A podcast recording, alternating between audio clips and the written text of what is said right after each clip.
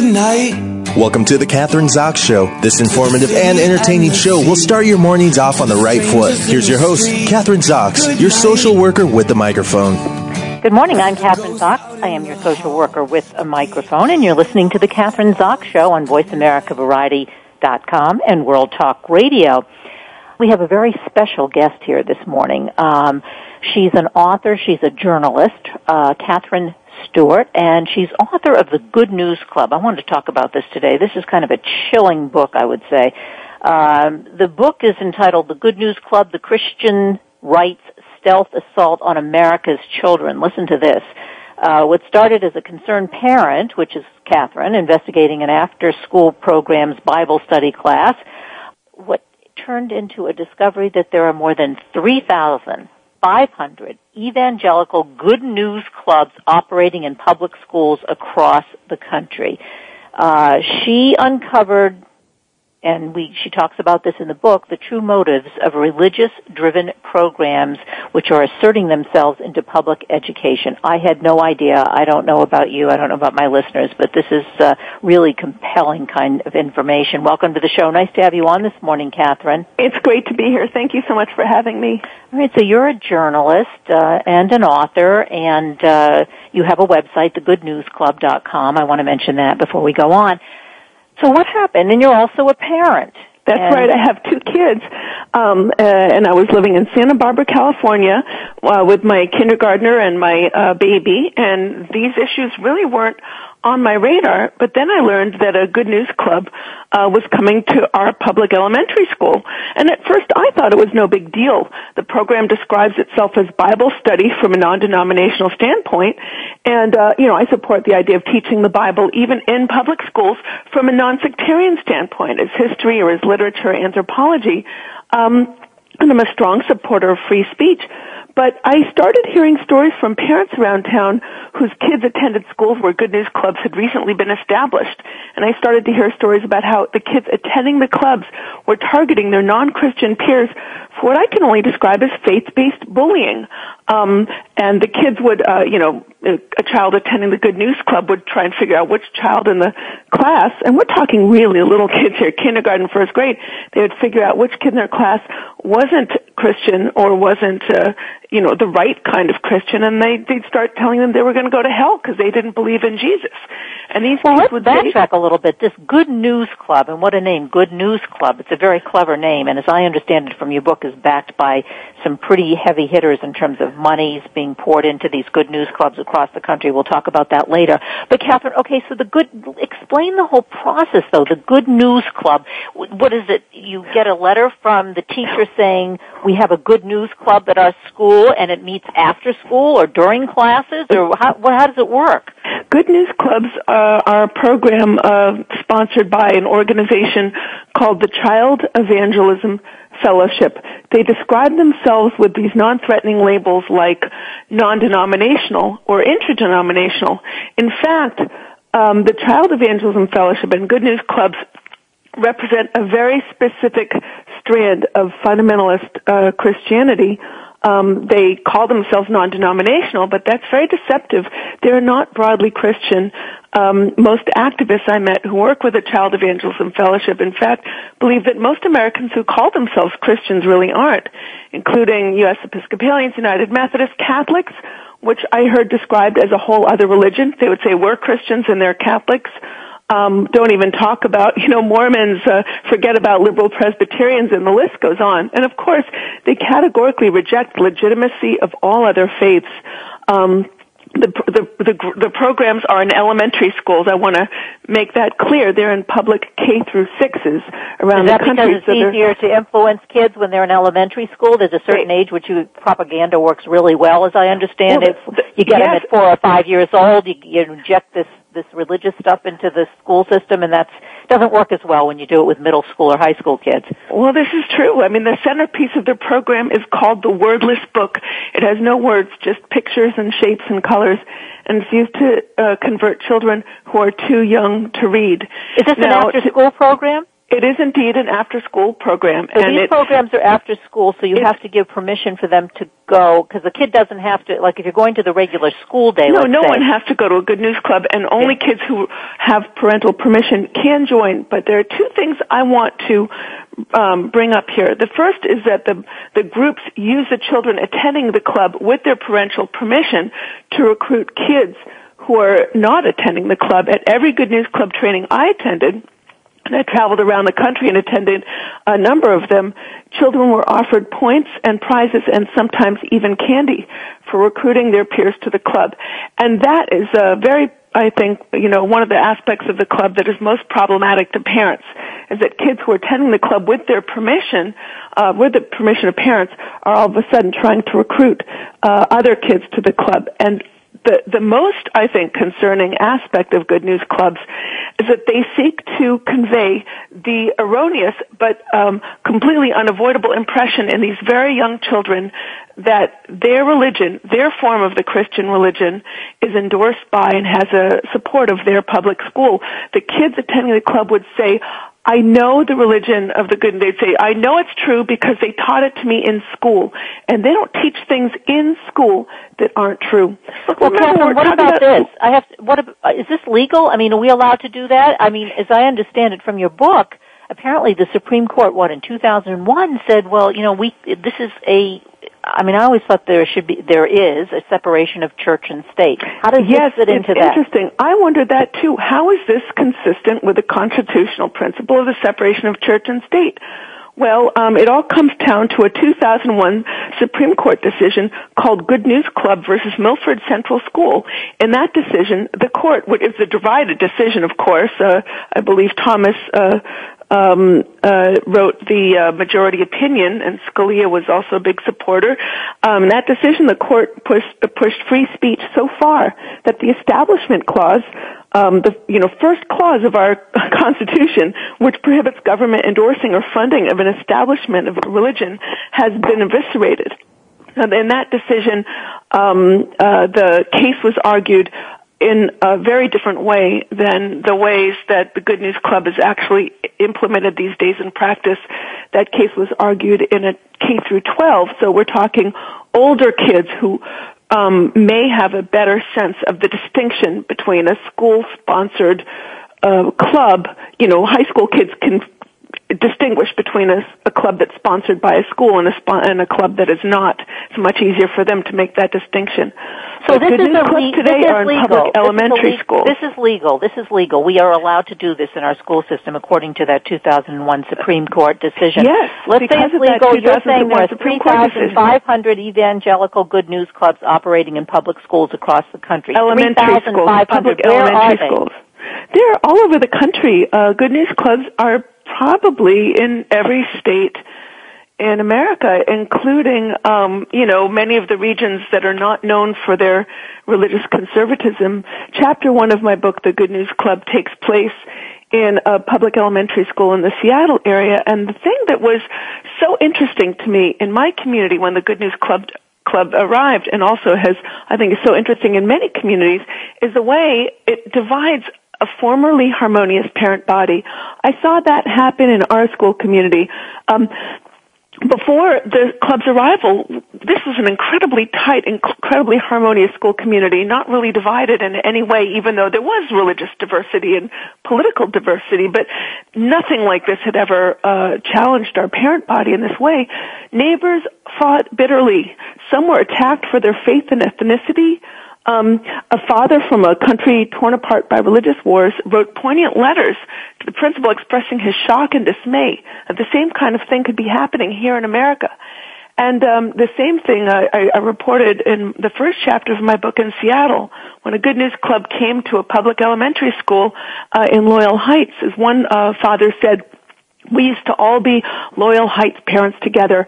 Now you walk into the playground, it's you're a Christian, you're the wrong kind of Christian, you're a Buddhist, you're Jewish, you're an atheist, and uh, you know, my feeling is um, uh, we're all free to practice our faith, if any, in our houses of worship, in our homes, in any number of other places. Do we really need to be turning our public elementary schools into needless religious battlegrounds?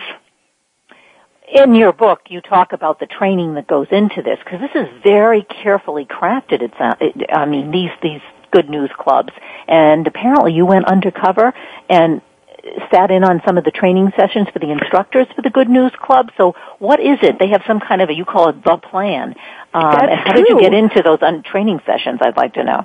Oh, that was really interesting. They yeah. do have a, a, a, there's no, it's a very heavily scripted program. Um, every uh, minute, really, of the um, program that takes place in um, Good News clubs in public elementary schools across the country is heavily scripted. Um, every week they have special lesson plans and the um, you know that are sort of uh, scripted start to finish, and it leaves very little room for um, it leaves very little room for um, any kind of ad libbing. Uh, it leaves no room for the Good News Club leaders to fail because they're really given a script that they can follow. The plan is a 400 page, you know, 400 page uh, textbook that they have that covers every single aspect of a Good News Club from sample letters to the principal, letters to the school board, uh, advertising, how to um, uh, form partnerships with um, uh, the right kind of churches in uh, in your area to get support for the Good News Club and to uh, recruit teachers from those church pews. And I do want to talk a little bit about the religion of the Good News Club. Um, it is um, very exclusive. It's not just any church that will do. It's uh, deeply fundamentalist. Um, and so what they, uh, the Child Evangelism Fellowship does is they will form a partnership with, a partnership with um, a, a church in that area that um, conforms to their particular, you know, statement of faith and believes the things that they believe in is, um, you know, teaches the Bible their way uh, look, there are many ways to interpret the Bible, um, and uh, there are so many different ways to be a Christian or different religions in our country. But the Good News Club is very specific in its beliefs. Um, so one of the interesting things I discovered in my research is that, you know, every um, many people think, what's the harm? They're just going to teach Bible, Bible stories and teach kids to be kind to their neighbors. And that's really not what we're learning at all. In one of the lessons I oh, have wait a minute. here, Bible stories and teaching kids to be kind to their neighbors are not the same thing. You no, they actually teach the story of the uh, the war against the Amalekites, in which King Saul was told to destroy the Amalekites, including the children and the babies uh, and all the men and the women uh, and the farm animals. And um, Saul actually saved. He killed all the women and the children and the babies and everybody, except he saved the king. And the way that the Good News Club teaches this they say, I'm just reading this from their lesson plan. If you're asked to do something, how much of it do you need to do before you can say, I did it? Yes, you need to do all of it. If you only partly obey, you are actually being disobedient. And then they go in to teach how Saul was disobedient because he did not call all of them. And they say, um, Samuel was careful to explain what God wanted Saul to do. You're to go and completely destroy the Amalekites. Look, I'm reading this from the Child Evangelism Fellowship's own guidebook. This is what they teach in their classes. People, animals, every living thing. That was pretty clear, wasn't it? They write, the Amalekites had heard about Israel's true and living God many years before, but they refused to believe in him. And then they talk about how their sinful unbelief is the reason they needed to be punished. And in three separate places in this curriculum, there, there's a teacher note and it says, teaching statement, have the children shout, God will help you obey. So basically what they are teaching is obedience through genocide, through the uh, genocide, the Amalekites that is a very particular way of teaching this very challenging story in the Bible. And um, so when people, I, what I don't understand, kind of, I mean, I, I I hear what you're saying in terms of how they have a particular form of Christianity that they yes. are proposing, but just the overall. I mean, there are, as you mentioned earlier, there are Jews, there are Buddhists, there are Muslims, there are atheists and agnostics. There's a whole potpourri of people, and religious beliefs or non people yes, who don't believe in God. Schools. What's this we, doing in the school system? What is this doing in elementary schools? I, I guess is what I'm saying. And well, I, that question uh, sort of confounded me as well, and that's why I decided to write this book. And what I've discovered is that there are a number of initiatives, many different religious initiatives in public schools. Um, the Good News Club, unfortunately, is just one of a, num- a number of initiatives that I discovered, uh, religiously driven initiatives.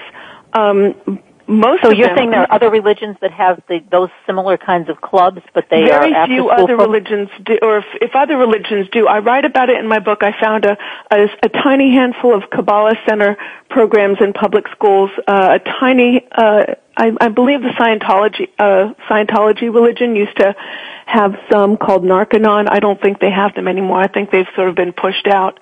But the groups are the groups, uh, the, the initiatives, the religious, religiously driven initiatives in public schools overwhelmingly, I mean almost exclusively, not entirely, but almost exclusively come from the conservative end of the evangelical spectrum. Um, uh, some of the other types of initiatives I found in public schools are programs uh, masquerading as Bible study from a non-sectarian standpoint that in fact uh, are promoted uh, by fundamentalist sects and that uh, offer a very specific interpretation of the Bible. So what's um, the, what what should we like? If some uh, listeners are saying, "Oh my, I've never heard of this before," what what do we do? Let's say parents who are listening or grandparents, and the kids are in schools, and as you say, I keep repeating the numbers: three thousand five hundred evangelical Good News clubs operating in places where you wouldn't think they would be operating necessarily. Seattle, New York, you know, sort of bastions maybe of liberalism. Um, so what should we, what do we do about it, I guess, or what should be we, because it is legal, as you're saying. I guess there are other groups. You mentioned the Kabbalists, um, even though that may obviously not be. That actually as... has now been shut down across the country. That program, and there was a the Kabbalah Center did have a program called SFK, and why would they shut down? shut down. Pardon? Why were they shut down? Uh, well, actually, right now they're being investigated. I think that program was being investigated for, I think, for financial improprieties by the IRS, I believe. Um, but that program wasn't widespread at all. I think it was just in a tiny handful of schools. Here's um, something really disturbing that you talk about in the book. I, it, you know, it, it, kind of boggles my mind that uh, you spoke to those who are involved in writing the curriculum, uh, and that some of the school board officials are rewriting textbooks to conform to their own religious agendas. Talk to us about that. Does that have to do with the Good News Club or just in general or getting these religious textbooks and where is that happening? That uh, was a really uh, uh, interesting chapter of my book to research. I attended um, the textbook hearings at the State Board of Education uh, in Texas. That they were um, there was a sort of far right faction that had kind of taken over the um, State Board of Education sort of curriculum committee, and they were involved in uh, inserting numerous changes to the textbooks in Texas, um, uh, elevating sort of uh, their uh, their the elevating the people and the principles that they felt conformed to their worldview and kind of demoting others. For instance, give us an example, like in the textbook. Can you like where they were changing it to kind of promote their own views or their own religious views as opposed to what should okay, be here's the a good one. Um, for instance, um, there was a, a textbook standard, existing textbook standard that read, "The student is expected to explain the impact of Enlightenment ideas from John Locke, Thomas Hobbes, Voltaire, Charles de Montesquieu, and Thomas Jefferson on political revolutions from uh, 1750 to the present." And uh, one of the members, um, a woman named Cynthia Dunbar, who um, has been, she's on film. Uh, in the nation's capital praying for uh, Jesus to quote invade the public schools. she proposed to change this to explain the impact of the writings of John Locke, uh, Thomas hum, uh, Voltaire, uh, Rousseau, Thomas Aquinas, and John Calvin, and Sir William Blackstone. This is absurd because this was a, a standard in, intended to emphasize Enlightenment thinking and political revolutions, and she wanted to kind of um, instead of people whose enlightenment thinking, which sort of derives from um, uh, uh, sort of uh, ideas about reason, uh, which could be um, used, uh, which have been used to kind of um, form our government, which has a secular government institutions and no established church. Instead, she's um, p- putting in the thinkings of these um, theologians, sort of a, a, mix of Protestant and Catholic theologians. Well, she proposed this. Did this happen? Did they actually change this was in fact um, it was in fact uh, agreed to. Yes, it was agreed to. And the reason textbooks is important, I, that's maybe perhaps a little complicated to explain in a soundbite, but the, so the reason that um, text, rewriting these, sort of re, repurposing the textbooks with more of um, a Christian nationalist agenda is to kind of convey to school children, not only in Texas, but across the country, uh, to kind of uh, create a sense that uh, our country was founded as what they call a Christian nation as defined by them. Um, people like William F. Buckley and Phyllis Schlafly were inserted into the um, inserted into the standards, and other people whose politics were um, uh, not uh, as uh, conservative or who represented uh, more uh, um, liberal or inclusive forms of religion were demoted. Um, now, textbooks is currently the largest purchaser of text. Uh, Texas is the largest purchaser of textbooks in the country. So often, what takes place in Texas uh, goes for the rest of the country because publishers will write for the Texas market. For them, it's a purely financial decision, um, but this is just how it's been for quite a long time. California and Florida were also for many years setting the standards, but uh, at present, California and Florida don't have um, the money to purchase new textbooks that Texas has. So um, uh, another thing that you say, and, and uh, I think we have to reiterate this, and you, maybe you said it at the beginning of the show, but this is an all-out effort that's not just, I, you know, these aren't isolated incidents, and there is a great deal. Maybe I said this because you mentioned this in the book. A great, a lot of funding that goes to this. There are certain groups in the United States that are associated with these far-right religious groups, and they have budgets. You say totaling over a hundred million dollars a year um, and they pour all of this into these clubs, like the Good News clubs, and I guess and other organizations like them in our school systems. Is that true? Well, um, it's true. I think um, the groups that are really driving this agenda are the legal advocacy groups of the religious right. Um, the Alliance Defense Fund, now it's called the um, the um, Alliance Defending Freedom, Liberty Counsel, um, the ACLJ, the Pacific Justice Institute, you may never have heard of these groups, but they have combined budgets of over $100 million per year, and they have public schools in their sights. They're the ones that are paving the way for these types of religious initiatives to enter the public schools. Um, these legal advocacy groups, for instance, uh, the, were, were the the driving force behind that 2001 Supreme Court decision. Good How many people Club do you think are aware of this? I mean, now your book came out, and and uh, obviously it's it's out there for people to to read. Plus your website, thegoodnewsclub.com, thegoodnewsclub.com, and uh, we are uh, talking to Katherine Stewart, author of the book. But um, do you think a lot of people or many people are aware of what's happening in terms of this as you're describing it, the religious right taking over the public schools with these clubs and and uh, rewriting textbooks and um, you know, is this something that, that that the general population knows about? I think when Good News Clubs show up in public elementary schools and kids take home a flyer advertising Bible study from a non-denominational standpoint, they just see Bible stories, songs, and fun they have no idea. Most parents are like I was, really busy with the day-to-day details of uh, of their lives. They're balancing kids and work and housework, and you know, trying to get the homework done, trying to get the lunches packed, and they really don't have um, the time to research every little thing that comes across their desk.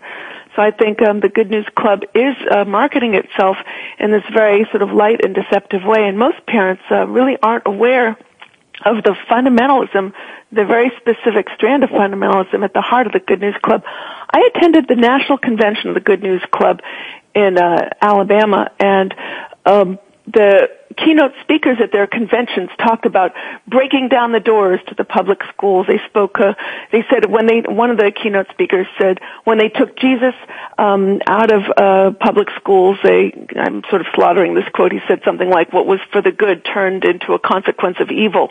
So they really do think that um, public schools should be uh, inculcating uh, young children in their interpretation of the Christian religion. Um, other keynote speakers railed against the homosexual agenda, you know, blaming all of social uh, society's ills on that.